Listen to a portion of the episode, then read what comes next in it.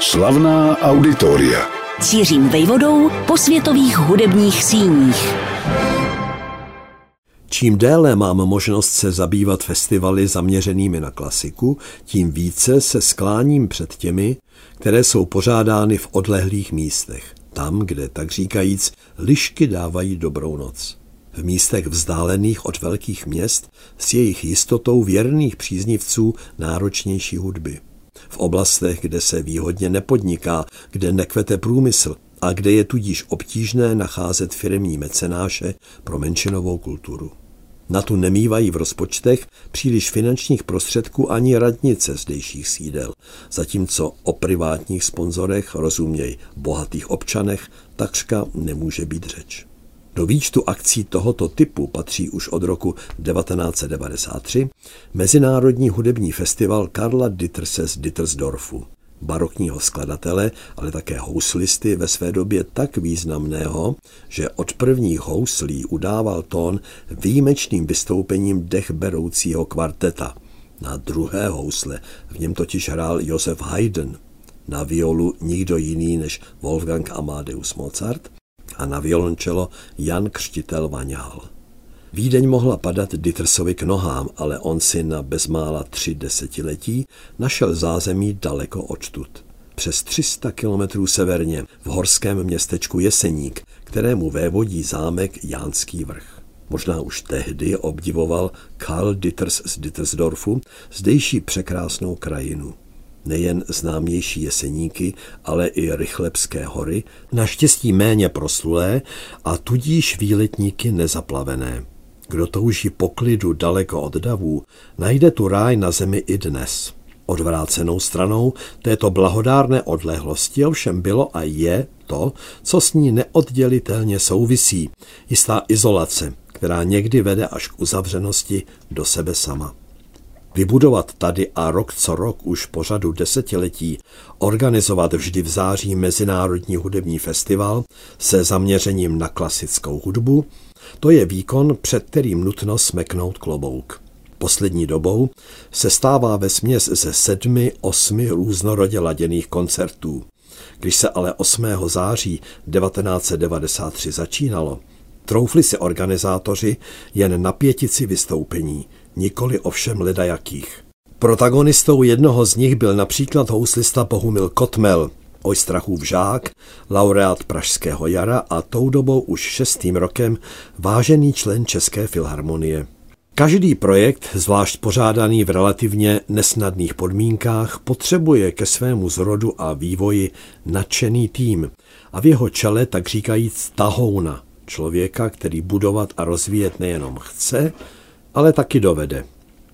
Mezinárodní hudební festival Karla Ditterse z Dittersdorfu našel už na Prahu svého prvního ročníku, tedy počátkem 90. let minulého století, své nezbytné zázemí. V Jeseníku bylo založeno zájmové združení, nesoucí ve svém názvu skladatelovo jméno – Ředitelkou se stala inženýrka Hana Polášková, původní profesí ekonomka, zároveň ovšem dlouholetá vedoucí zdejšího městského kulturního střediska, které zaslouží uznání za svou neutuchající činnost.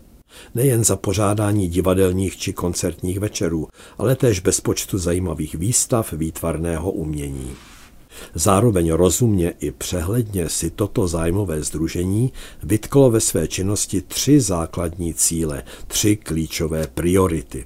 Podle první z nich musí každý rok zaznít v rámci zářijového festivalu alespoň jedno dílo z mnoha, které skomponoval Karl Ditters.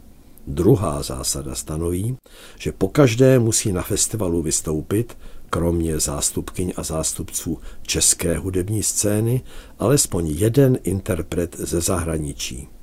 A do třetice bylo stanoveno, že rok co rok musí dostat na Dittersově festivalu v Jeseníku a okolí příležitost ke svému provedení i jedna soudobá skladba. Netřeba dodávat, že k těmto nosným prvkům se přidávají doprovodné činnosti nejrůznějšího druhu, které mají za cíl přilákat pozornost širšího publika jak k samotnému festivalu, tak ke klasické hudbě, kterou systematicky propaguje. Čímž není řečeno, že tu a tam zde nedostávají příležitost i jiné hudební žánry, jazzem či swingem počínaje a folkem nebo šansonem konče. Vždy však uměřeně, vkusně a v počtu nepřevyšujícím jeden, maximálně dva z celkových sedmi, osmi festivalových večerů stálicí koncertů pořádaných v rámci Mezinárodního hudebního festivalu Karla Ditterse z Dittersdorfu je kromě ředitelky pořádajícího združení také původně pražský dirigent Petr Chromčák, působící ostatně nedaleko odtud v Krnově, na čele hned tří místních škol Sleské diakonie. Pod jeho taktovkou byl v Jeseníku svého času proveden například Dittersův koncert pro dvoje housle a orchestr. Solisty tehdy doprovodila Moravská filharmonie Olomouc. Karl Ditters z Dittersdorfu, kterému je festival v nejsevernějším výběžku Olomouckého kraje od roku 1993 věnován, musel být všestranou osobností a než se z tohoto světa odebral jako 59-letý kamsi jinam, obsal svým životem i svojí tvorbou úctyhodný oblouk. Jako syn divadelního krejčího z Vídně měl ke kumštu blízko, než se ale oddal hře na housle a komponování, začal už jako dvanáctiletý pracovat v jiném oboru.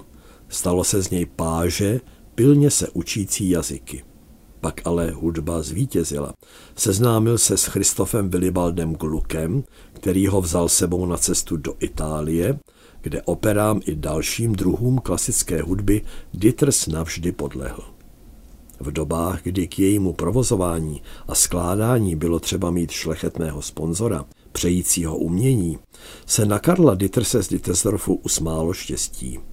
Nebylo to hned. Zprvu se musel spokojit s pozicí dvorního kapelníka, kde si na území dnešního Rumunska, kterou mu předal Michael Haydn. Pak byl ale představen nejvýznamnějšímu členu šlechtické i církevní dynastie Šávgotčů, rodu působícího především v polské, ale i české části Slezska, už od středověku, vlastně až do poloviny 20. století.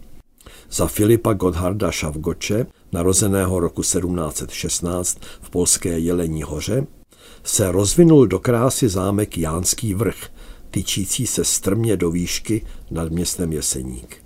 Tento šlechtic, zároveň ovšem také vratislavský biskup, dal svoje zdejší letní sídlo upravit a opravit, aby se na něm dařilo nejen jemu samotnému, ale také umění. K jeho rozvoji ovšem potřeboval někoho, kdo má schopnosti tvůrčí i organizátorské.